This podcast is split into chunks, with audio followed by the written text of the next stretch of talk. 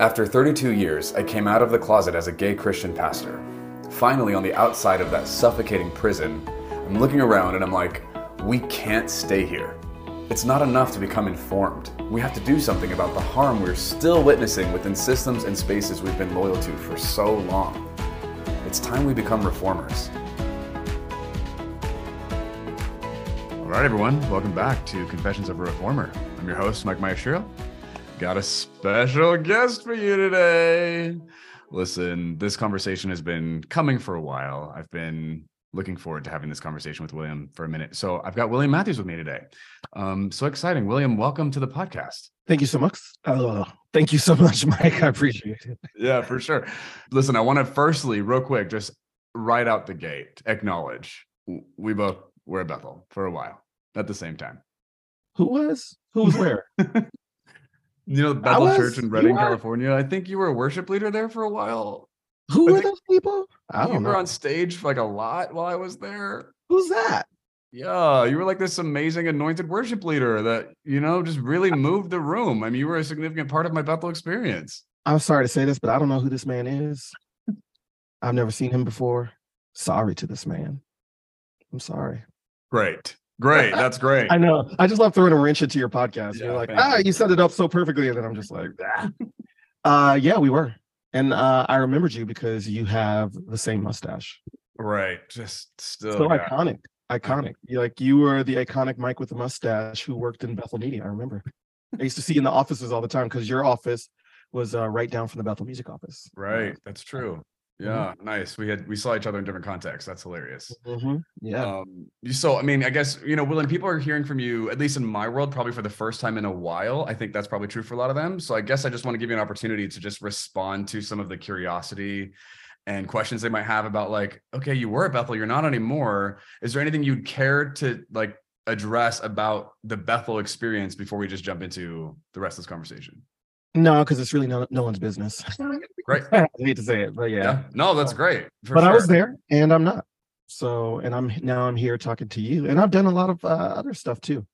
So, yeah, I, people seem to, to if your name comes up, they seem to recognize you from either Bethel, like Bethel Music, the liturgists, or New Abbey Church. Right? Was that a journey? Are you like, is this you know, I've had very many phases and iterations uh, of of my life and my spiritual journey, and um, I'm actually, you know, I, am joking a lot, but like I, I really am thankful for each iteration because each one taught me a lot of significant things. Taught me significant things about myself, about the ways of the world. Taught me about how to uh, listen to myself and the voice of God on the inside of me uh, everything has given me keys and tools mm. that I've still since used. So I'm always grateful to every iteration. You know, I feel like I've been, you know, the, the phrase is deconstructing, reconstructing that everyone uses now, but I feel like I've been doing that since I was seven years old. Mm. Um, I've always had to unlearn and relearn. Um, my my parents were uh, I grew up in a very strong denominational presence, Church of God, and uh, I had to deconstruct that in my teenage years because my father was a pastor, and we went through a church split, and that in and of itself was like, well, who is God outside of this denomination that not only I spent my whole life in, but my dad spent his whole life in, my granddad spent most of his life in as a minister, like some third generation ministry, and so I, I really feel like I've been deconstructing from a very young age, um, so to speak, and so every iteration of my life has constantly been learning, unlearning, learning again, getting a little certainty, having, you know, as a, uh, I think it's Zora Neale Hurston who used to say, some years you have questions and some years you have the answer, right? Like it's going to be both and. Mm-hmm. And so, yeah, all those have been incredible for what they were. Um, and now I'm here. Yeah.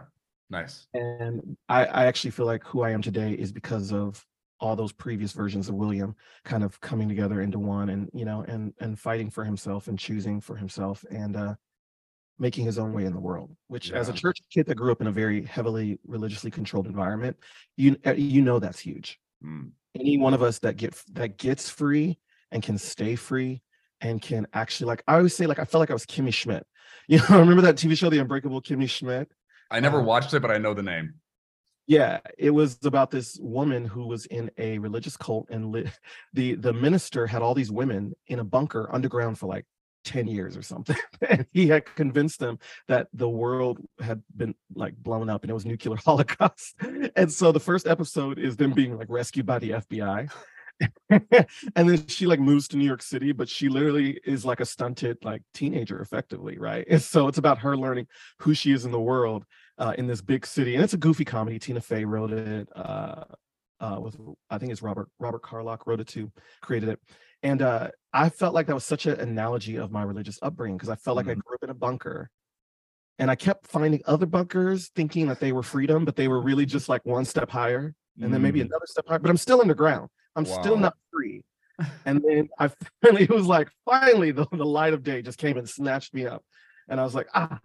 There it is. I found it. I found myself. I found the thing I've been because I've been searching for it, and I didn't fully know, I knew I knew I was searching for freedom, but I mm-hmm. didn't know what that freedom looked like until I found it. And then when I mm. found it, I said, "Oh, this is what it means to be free, to be alive, to be purposeful, to to respond to the actual calling on your life and not what everyone's placing onto you. Wow. And and and also just going along with the flow of what other people were saying and doing because you you wanted to be right. I want to be saved. I want to go to heaven.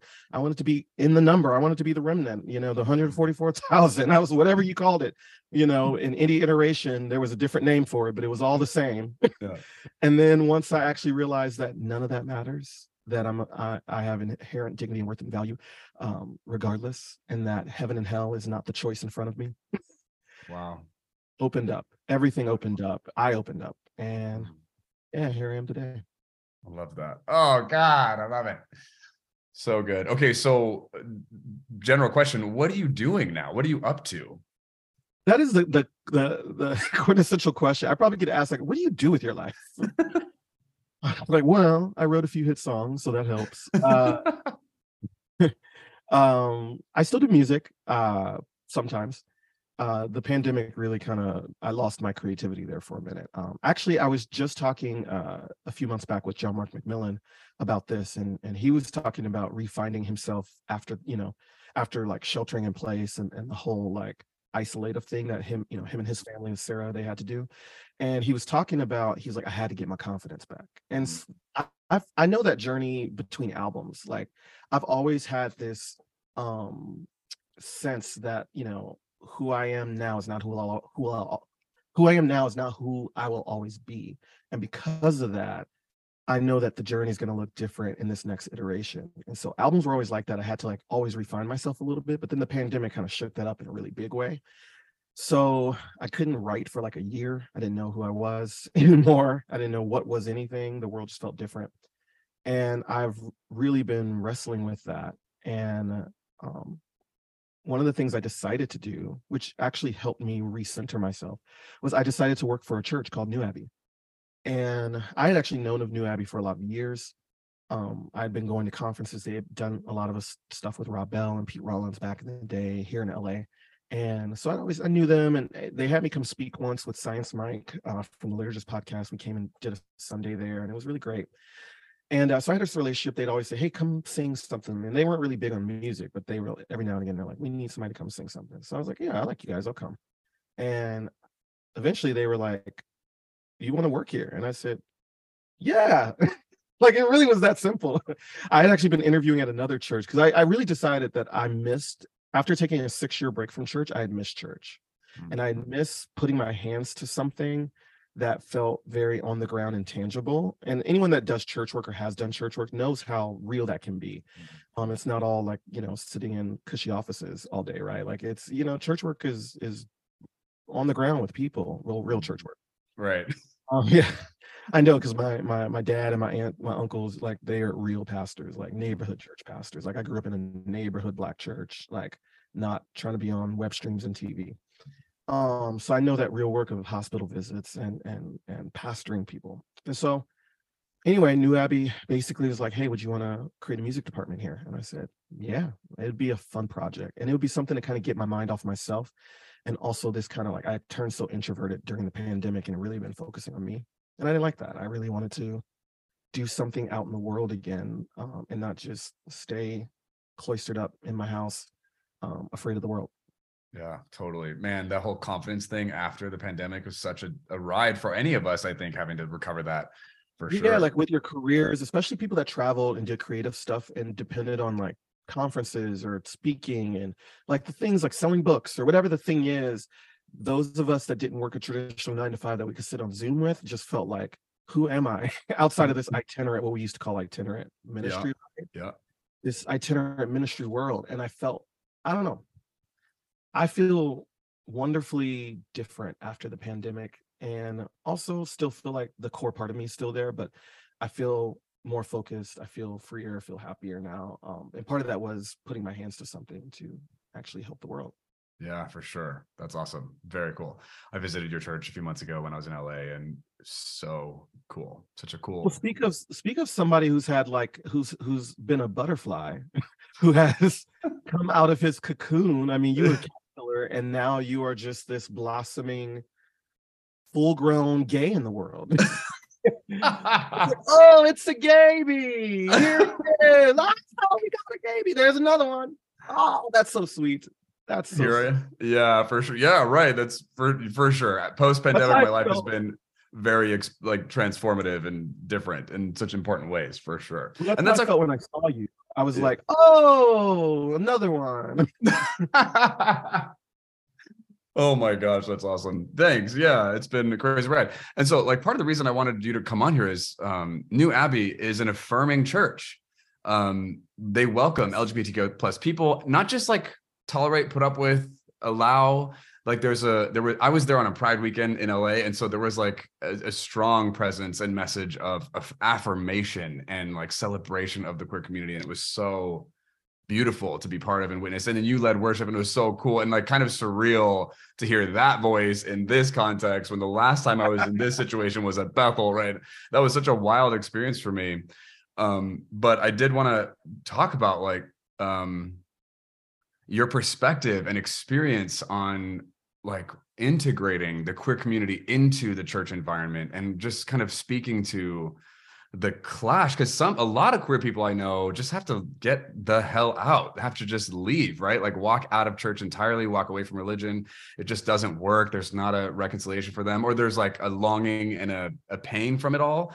But you're actively part of a, commu- a church community and ministering in that context where queer people are engaged in their Christianity and you know following Jesus and all that. So I wanted to open up the conversation in all the directions it can go of your perspective and experience on the church as it pertains to the queer community. Wow. Yeah. I mean, when you when you write it out like that, it just sounds so epic.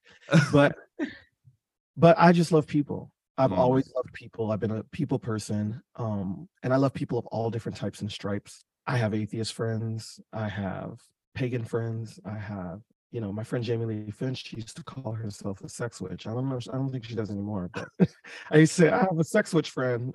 like, you know, like I just love people, and I I have agnostic friends, and I have friends of all different types of Christianity and and Protestantism and Catholicism, and I've always just felt like the body of Christ was bigger than many of the barriers we put on it. And so it's funny that we even have to label something like a church that is aff- affirming, because it's just a word that means like you're just saying you're celebrating and saying yes to something, which you're just saying yes to something that does exist in the world. Like I don't know why we think gay people don't exist in the world or or queer people don't exist, or I think the church pretends they don't exist, but they've always existed hmm. and they've always been there and they've written some of the best music and they've preached some of the best sermons and they've prophesied some of the best prophetic words and they've been doing it longer than evangelicalism has been alive and Wow. so being at a, like a church like new abbey feels on surface feels countercultural to whatever is popular in the christian space. But you know i think queer people have always been here and they will always be here. And our church is really kind of almost split exactly 50 50 you know probably heterosexual the heterosexuals and the the homosexuals they sit in a pew together and they sing together and it's just so you know like the, even these labels and categories like it's it's so ridiculous but i'm like these are people and we're people of all different stripes and, and ethnicities. It's not to erase the differentiation. It's just to say the differentiation is simply the starting point. and that's what i love about new abbey as a church is we don't overemphasize differentiation. We celebrate the differentiation because we recognize that in your in our differences there's a sameness that we can be a very different race class sex and actually have such similar experiences in the world or have such of the same spiritual longings and yearnings or human longings and yearnings and how do we talk about that how do we mm-hmm. create a space for like the beloved community as martin luther king would call it how do we create this beloved community where it doesn't it really does not matter what how you identify but that you are just a beloved child of god and that you're part of this greater thing god is building in the universe mm-hmm. and what a joy like that is the message that is good news to me anything else just feels like like uh, just policing and gatekeeping and controlling and coercing and mm-hmm. manipulating. And that feels like work. And I'm at the place in my life where I don't want to work anymore. So I'm like, I don't care who you are. You can come sit in this church. You can pray. You can sing. You can hold the, you know, communion tray. You can do the bread and the wine. You can recite a poem. I don't know, whatever. Like you belong. You matter. You're good. Mm.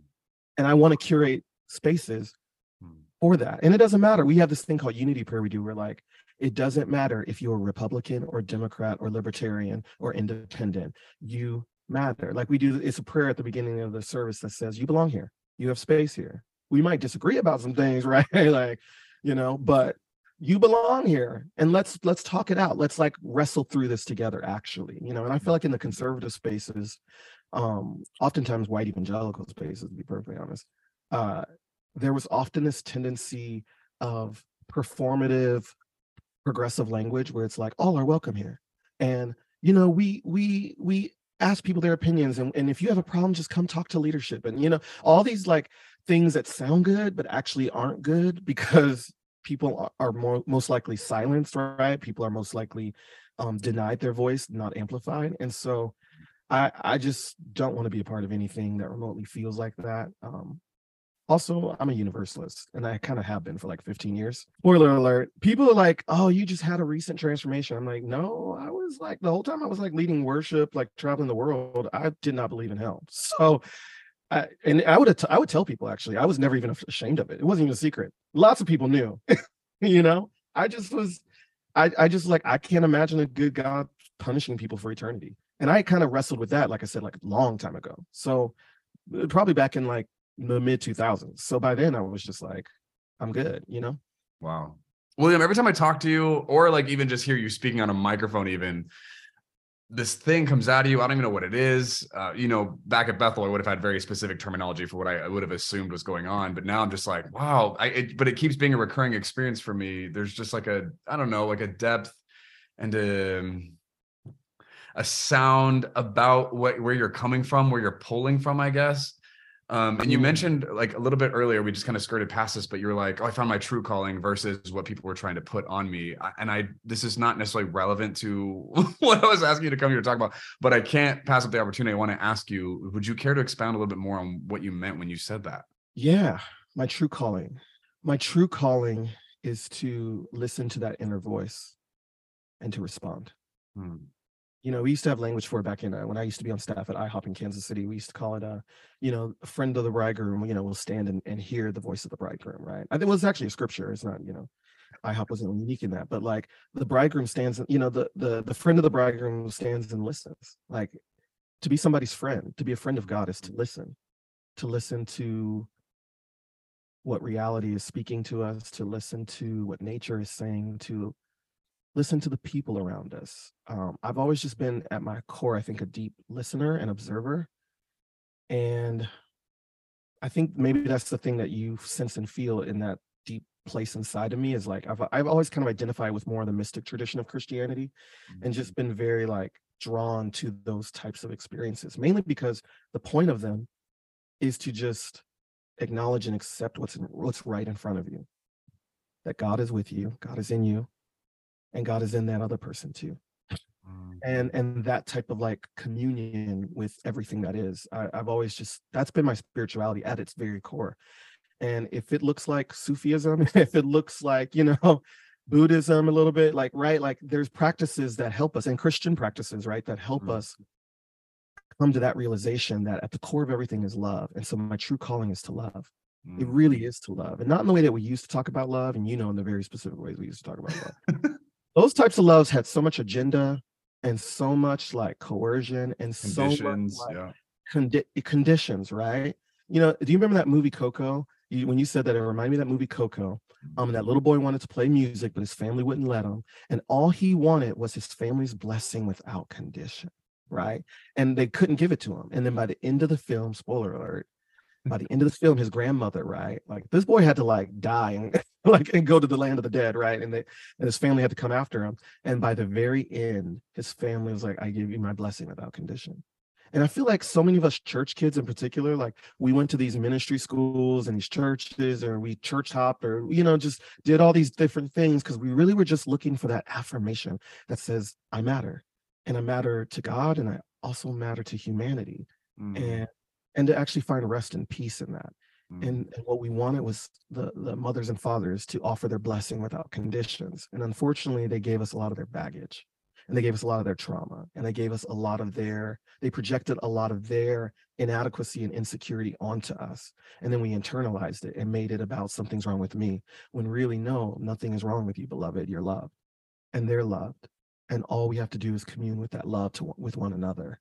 And I struggle with that. Like it's I, I, say that and I don't say it easy because I don't think it is easy. Love is not easy. Um I'm convinced the narrow gate in in the in the scripture is not the the the gate of inclusion exclusion, but it's the gate of inclusion. I actually think being inclusive is the hardest thing to do because we're naturally wired and programmed to be binary and to be exclusive. And there's something about like, because to, to, me, when you go through Matthew 4, 4, 5, 6, and 7, and you get to that passage about the narrow gate, it's one sermon. So the beginning is, blessed are the poor, blessed are the meek, blessed are the merciful, right? And then you get to this whole thing where Jesus is basically saying those who are doing the inclusive thing, that's the kingdom thing. And guess what? It's the narrow gate and few will find it.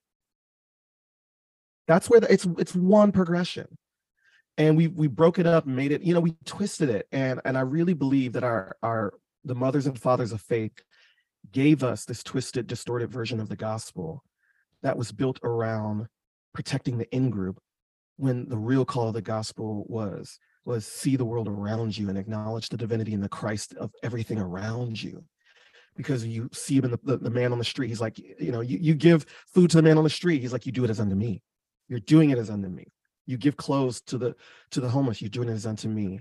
And i think it's that reality that was so hidden and, and submerged and covered and i think we're starting to reclaim that you know and, and pick back up that true calling that true mantle of who we're called to be as humans like like saint irenaeus says the glory of god is the, the human being fully alive. I want to be fully alive. That's it for me. I just want to be fully alive yeah. And that means basking in pleasure, God's pleasure, the, the pleasure I find in the little things in life, the pleasure of being around friends and a good meal and and wine and and fellowship and you know throwing light shade or whatever that is, right? Like that is that's God. Mm-hmm. And I found that. I found it and now i will zealously earnestly protect that and even new abbey is a space like that where i was like i will zealously earnestly protect this little thing because it's a narrow gate and few find it and everyone wants to destroy it they want to conform it to the ways of the world the wicked ways of the world the evil mm-hmm. ways of the world that that that try to dehumanize and take dignity away from all of god's creatures and um I want to I want to protect zealously that beloved community because I believe that's that's the that's the the seed that goes into the ground. That that that's the kingdom that's going to blossom. That's the thing that's mm-hmm. going to permeate the earth. And I still believe in a hopeful, victorious sort of eschatology, right? Where I'm like, this thing is headed somewhere. This has a telos, and we're we're going somewhere. And I do think it's good. I really do think it's good. Wow. Wow.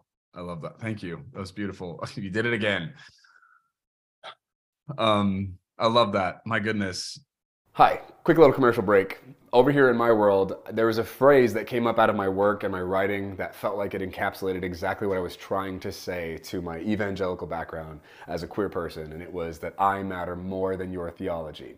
So we made a sticker so people in the world could have this phrase in their life too, specifically queer people, right? But we also made an ally sticker. You matter more than my theology.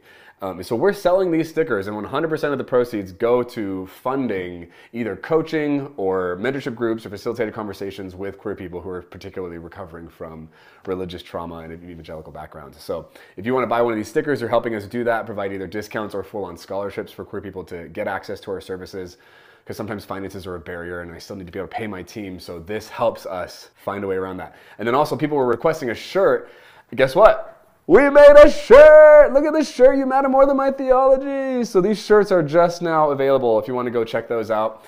Um, the link in my bio, those are linked below this episode as well to find those. Fund our work. We appreciate it. Um, I have a weird question. I did not have this in my mind when I invited you here, but I, I want to ask it. What would you say? Because I've had many, since I have come out publicly, I've had many people from BSSM, like alumni or whatever, come to me, come out Who? to me. Who are these Um, people who said that? yeah. Um, wh- wh- whatever reason, whether they're queer or like also just like, hey, I'm deconstructing. I don't believe this anymore. I've been harmed by- in this way, or whatever. Like just lots of people who've come to me post Bethel, like kind of just needing to express, like, thank you for what you're saying or what you're doing. I've needed this, uh, you know, whatever. Just all this pain and spiral that's come from post Bethel life. Um, but I want to pinpoint the queer people specifically in that context because I think there are so many queer people that go to Bethel right that are bssm students that go through that world and i think queer people specifically are drawn to that environment because of you know whatever uniquely is going on there and the irony is that bethel is rejecting these people and what could have happened like bethel's doing the opposite of what i'm convinced god would have them be doing with all these vulnerable queer people that show up. And so being somebody who had the microphone often and who had such what bethel would say favor and spotlight and influence in that space um, with the work you're doing now and the deconstruction and the transformation, all the things that you've experienced, what would you say to either queer students who've survived Bethel and their posts, like p- putting their lives together, or students who are still there, who are queer, who are being told, hey, your sexual orientation is demonic, is evil, is broken, you need to change, you need to get healed. What would you say to those kids that Bethel wouldn't let you say from a stage component? You know what I mean? Sure. And and just to qualify, I I, I am very out of loops. I don't actually know what's going on, so I would just take your word for everything you're saying. Um, I'm just not like not attached. I don't I don't know what's going on in most of the Christian world, to be honest, and Mm. just period. So uh, I know what I know from way back when, but I live a very different life now, bro. Yeah. Um, nice. So I would just say to anyone that feels like they have to hide who they are, change who they are, I would just say that your identity is not in the hands of some church, of some business. Hell, it's not even in the hands of any country or, or nation. It's in your hands. And no one gets to tell you who you are. No one gets to tell you who they are. At best, they get to confirm what God has already shown you who you are. No one gets to tell you. So if you have to lessen yourself to be in any space, then maybe that space ain't for you. And I say that really gently and kindly because I have allowed myself to exist in so many spaces in my life that were very unkind to me, unkind to me because of the color of my skin, unkind to me for for vast reasons. It's it's kind of wild. Um I had to eventually realize that my presence is a gift. Hmm. And those people were not worthy of the gift of who I was. And if anyone is in any situation where your presence is not acknowledged in the fullness as the gift that it is, in all of your beautiful human complexity, right? All of your differentiation, race, class, sex, gender, whatever. Like, if that isn't acknowledged, seen, appreciated, listened to, then you are not being valued. And I would encourage anyone to find refuge within yourself, first and foremost, and the God inside of you. And then to seek refuge spaces outside of yourself that simply confirm who you know God has made you to be. Wow. Beautiful. Yeah. It's you've had to do that. You've had yeah. to, No, I yeah, I totally agree. I'm like, that's it's beautiful and so true. because it's about love, Mike. You, love does not like you know James Baldwin or Maya Angelou would talk about this all the time, and they're like, sexual orientation is not dictated, can't be dictated by the church. It can't be dictated by the nation state, right? Like because love can't be controlled. The nature of love is wild. Mm. People love people they shouldn't be loving all the time, and it feels very hard to control. they just, you know, like sometimes you do gotta put some boundaries on. it. It's like, sir, you are married. Sir, you're married. You love somebody stop trying to love this other person. You know, there's a, there's a certain thing. If that's, I guess, if you're monogamous, I mean, uh, you got to say that sometimes. Uh, people, everyone's people are open now, but um, no, I mean that. I can joking, but like I mean that really. Like, love can't be controlled. It's wild. It it expands boundaries. It crosses ethnic lines. It crosses nationalistic lines. It cross crosses sexual orientation lines. Love is wild, and and and it just can't be controlled. So don't give people the power to control who you are. If that's who you are and you know who you are, like if you're a woman, like, and you know that God has called you to preach and you're sitting in a, in a denomination or a church that d- won't pass the mic, you got to go because who God has put on the inside of you needs to come out and it needs to be acknowledged and seen. And also, the, the love that you have to share on that mic needs to be expressed. Like, I tell it to women all the time. I'm like, you have something to say. If you are not being heard, like, leave that church. If you are being placed in a box, leave that box. I've had to leave so many boxes. Like I said, I grew up in a bunker. My whole, most of my adult life felt like I was just living in many different bunkers.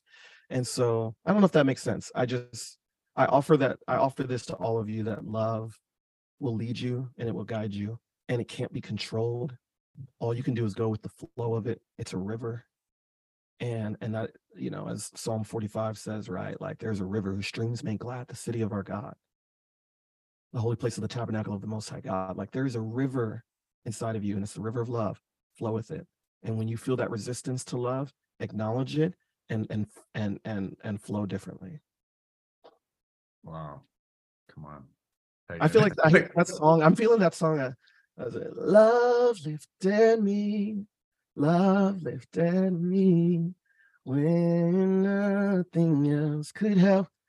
Love lifted me, love lifted me, love. I'm not even singing the, the right, but like that's what I feel on the inside. Like love liberates, it mm-hmm. lifts you up, wow. it it takes you, you know. Love lifts us on where we belong where the eagles fly from the mountain high right? Like we know that feeling of love liberating and taking us higher and deeper. Like i wrote that song glory to glory from that same place. So we're going from glory to glory. We're going higher and higher. Love is taking us further than we've ever been before and it's breaking down all the boundaries that the world has created and the categories that exist that keep us apart. Wow. And love is like smashing all of those down and and and trying to and, the, and sometimes feel like the church is just trying to control that river. It's like sir how do you you can't really control a river. You know we try that all the time and what happens? Yeah. Right? Yeah. Weather gets out of control it floods. It just nature is in control not us. And we have to and that speaks not just physically that's that's our nature our divine nature our human mm-hmm. nature. Mm-hmm. we need to you know give ourselves permission Sorry, I feel like I'm super meta right now. I should I should probably come back down there. No, please don't stay up there. I love it. It's so good. Love lift us up where we. I'm sitting there singing like old 80 songs. no, it's like it.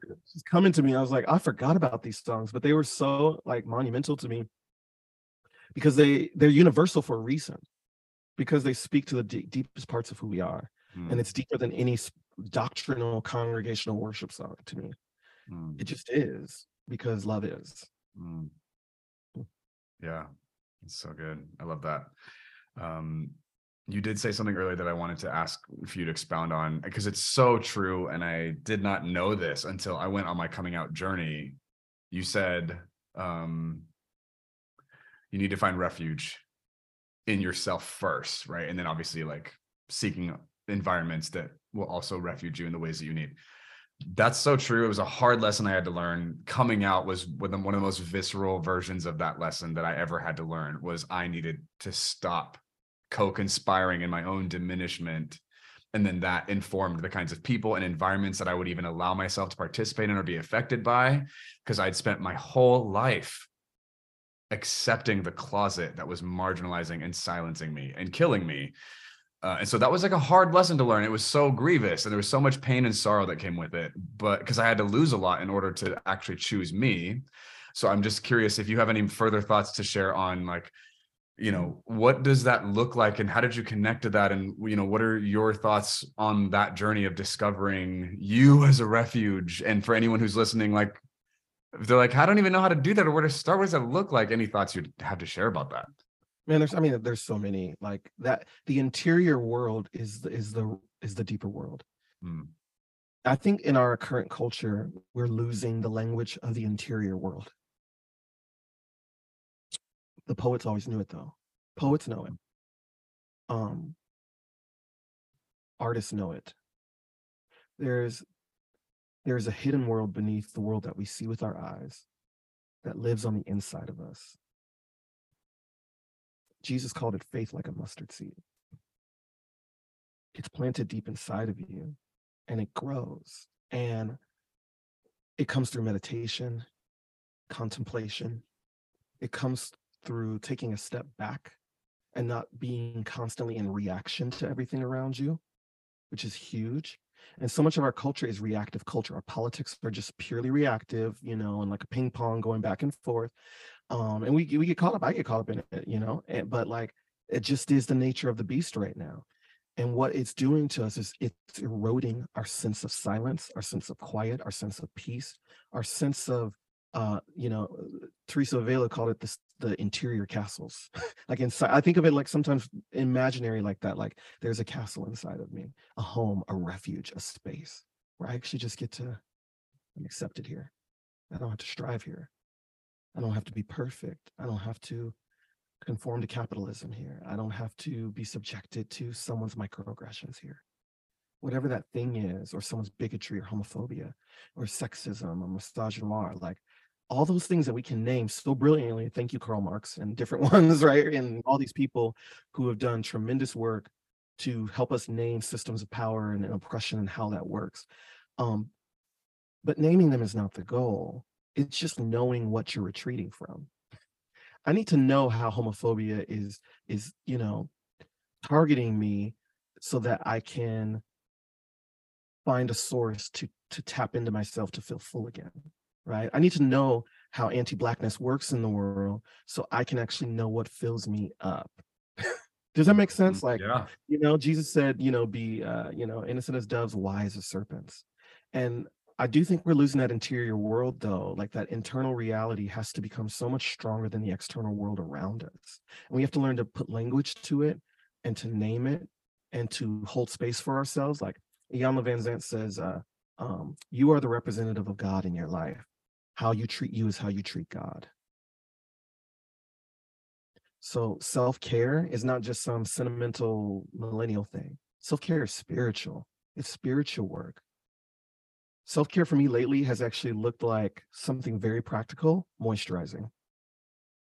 Your boy got dry skin. I do. And I didn't always moisturize through the years. You probably could see it through some of those old Bethel videos. but taking care of myself through like literally I will like every evening I just like write like either right before or after dinner.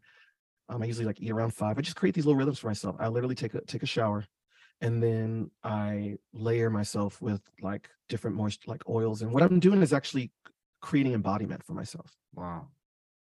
I'm actually treating my skin well mm. because this is the skin that God lives in. My body is a temple. My body's a temple and doing that literally it brings so much peace to the anxiousness of my own heart and mind just sitting there like literally rubbing like lotion or oils and different things that i get like it feels so good and i feel good and i feel like oh i matter and we have to figure out ways and be very subversive in this current culture to find ways in which we can matter Mm. and it can be so practical. It doesn't have to be super deep. You don't have to sit there and go on a, you know, 40 day fast. And, you know, if you, some people could do that stuff, right? Like some people, that's the doorway for them. You don't have to, you know, go on a site, you know, uh, uh, meditation retreat with Ram Dass, right? Like you can, you can find that in very simple, practical ways, exactly where you are. God can meet you right there. And I think that's, that's what we need right now. At least that's what I need. I can only tell you what I got. Mm. Um, I need it, right? Like I need to know how sexism works in the world, you know, because it affects me, right? It affects my sisters. Um, it affects so many people, and and I want to I want to support them, but I also like we all got to do that work individually to like affirm ourselves. And then I just get to be the yes and the amen to anyone. Mm. I just get to be the, you know, I used to feel like when we lead worship uh back in the day, and I think I still do this. Um, I used to, me and uh, uh me and Stephanie used to say this all the time, or I used to say it to Stephanie all the time. I'm like, you know, we'd have a good worship set, or what was we call a good worship set. And I was like, I feel like I'm just writing a permission slip. you get to be free. You have permission to love wholeheartedly. You have permission to dance in this moment. You have permission to sit in silence. You have permission to breathe deeply like you haven't breathed in a long time. Mm. And I think as a worship leader, I always had that understanding that we are just allowing people the space to release something that they're holding on to. So much of our life we're just holding. And I just want to get into that river and that flow of love and releasing, constantly releasing. But you have to have an interior world to do that to to know what's coming up for you to what's coming against you what's coming up inside of you how that's triggering you and then how to heal that thing how to actually like put a balm on it and i don't know i think we need more balms for our soul and you know and doom scrolling is not it it is a well that will run dry as Boyz II Men would say let's go wait till the water runs dry nice. Totally. please don't doom scroll please save your life like seriously we gotta we gotta we gotta find ways to nourish ourselves and then you know then we can actually find ways to nourish others in the world and be a healing presence Totally. So good. So true. Okay, I've got one more question for you before we land this thing. Through your process and all the things that have changed and shifted and that you've had to fight for and all that, what's caused you to like keep God, keep the Bible, keep church? Like how Oh, yeah. how did you get to where you are now with everything you've gone through and still have that intact? I think a lot of people would be curious about like, you know, that seems unique in a lot of the spaces that you've had to go through and run in.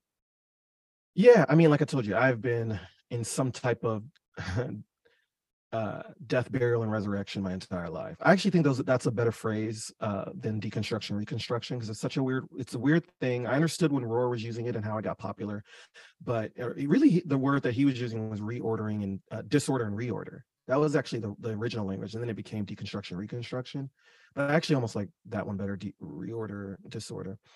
But for me i've always been in these cycles of like angry with god frustrated because life's not working out the way I thought it should, or I'm not getting the respect that I deserve, or my ego is bruised, or somebody really did victimize me or, or really hurt me and I'm traumatized. And and and then somehow like I've got to pull myself up because the alternative, at least for me, was always death, right? Like anyone that's mm-hmm. actually really wrestled to any level of suicidal ideation, you understand it's like I either have to like find some tools to figure out how to do this. Maybe i need to get some be you know get on some medication. Maybe i need to see a therapist or all the things and above right? Like whatever that thing is you know i have to choose to live because the pain is so much. And i feel like i've gone through so many things in my life that have been so painful like so many of us. And i've always had to learn how to find the tools to liberate myself and bring healing and that was just something I had to learn at a very young age. So for me, God was always just the language of my own internal process, if that makes sense. Mm.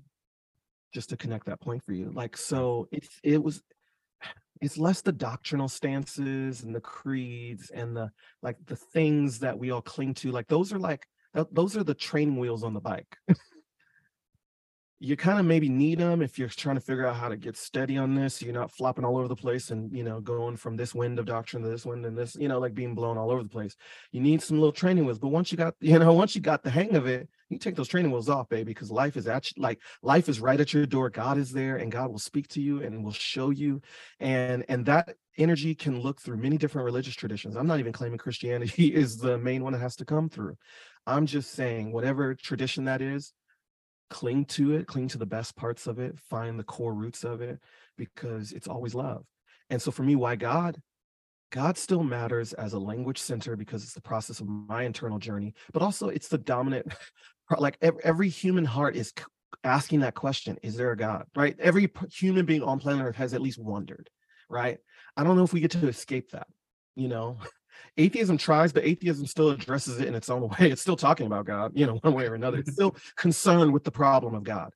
We are Mm. all concerned with the problem of God. So why don't why don't I have a God who's liberating, a God who is freeing, a God who is holistic, a God that's my definition of holiness, wholeness. It's wholeness. like that i believe in the holiness of god because i believe that that this world is held together in in parts and wholes and it's Mm. interconnected and it's weaved you know so Mm. I would say intellectually if you're looking for actual you know rigor around why you should believe in god i would highly recommend you know the work of james cone and black liberation the- theology um, Gutierrez, um, who is, I think, the originator of liberation theology in South America, uh, his work I'd highly recommend. So any liberation theology work, even if that's queer liberation theology, there's there's people doing that work.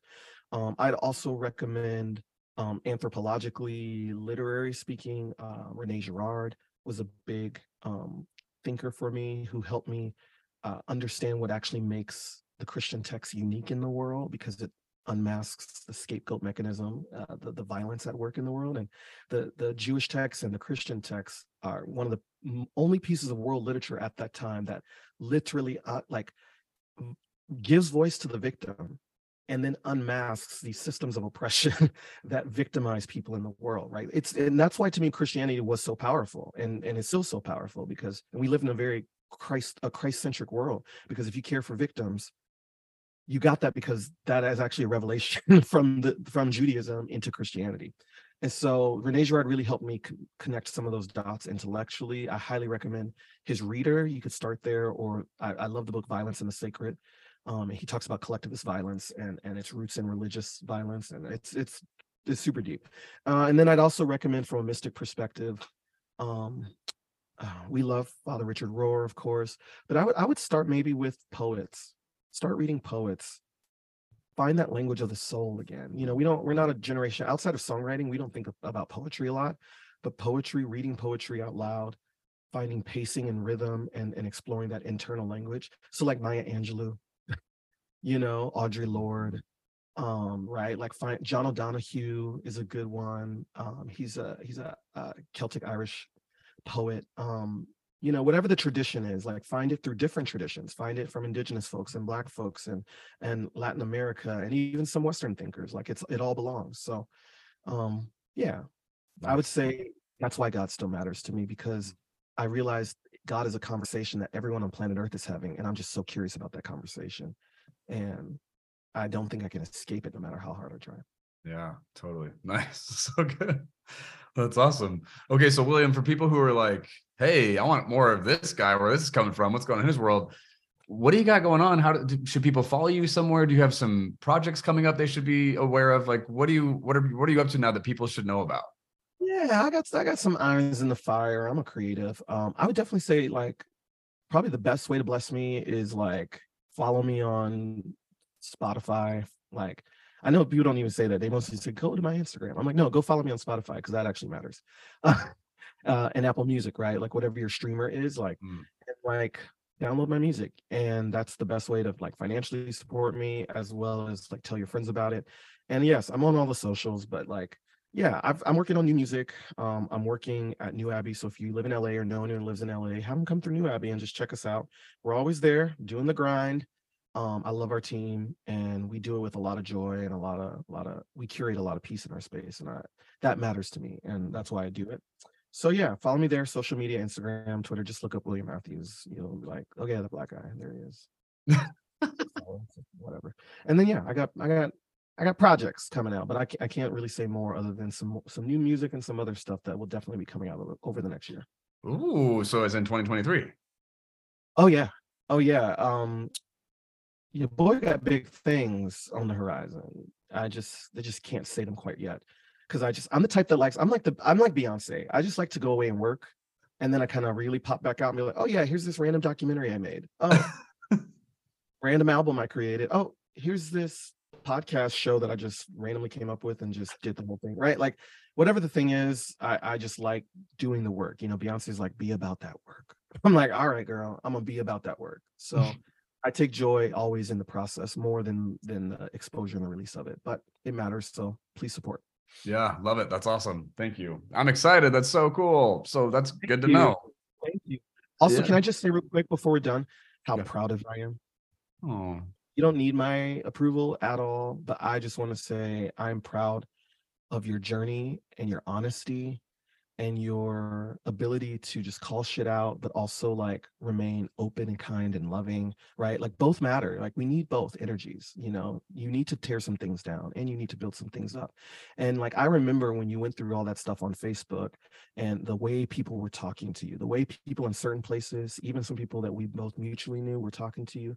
I tell you what, I had to have one of those moments, but you came through that you you not only came through it you said i'm going to take it and i'm going to like make it my armor and now you can't do anything to me anymore right and now you pissed me off so much i'm going to actually deconstruct your whole argument for everything for the rest of your lives you just like went for it and was just like ah.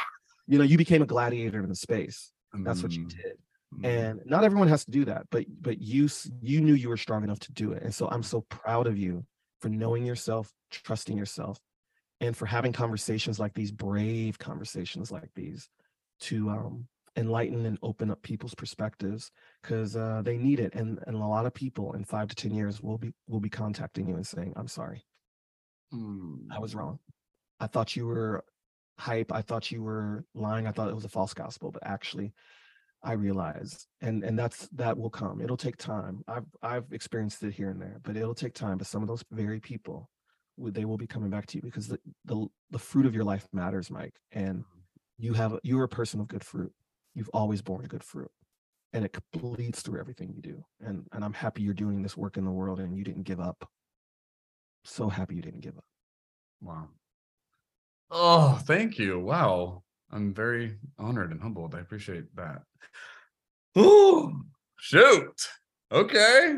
Thank you. Yeah. And William, thank you for doing this interview with me. I so appreciate just the poetry that is you expressing yourself. It's so beautiful and deep. Thank you. Yeah.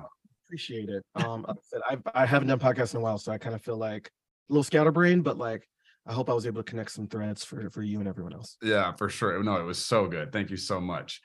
Um, so yeah, everyone, Spotify, Apple Music, go find William Matthews, go follow him, download, support. New music coming out this year. So exciting. William, thanks for being here.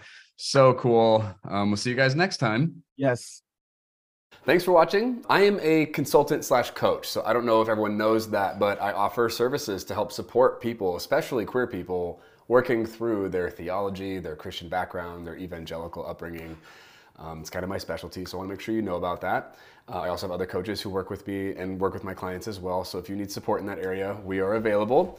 And then also we've got groups, um, facilitated mentorship groups where conversation and community gets built, making your way forward. So if you're interested in any of that, there's a link below this episode. It's the first link. You can click on that for more information. Thanks for being here. I'll see you next time.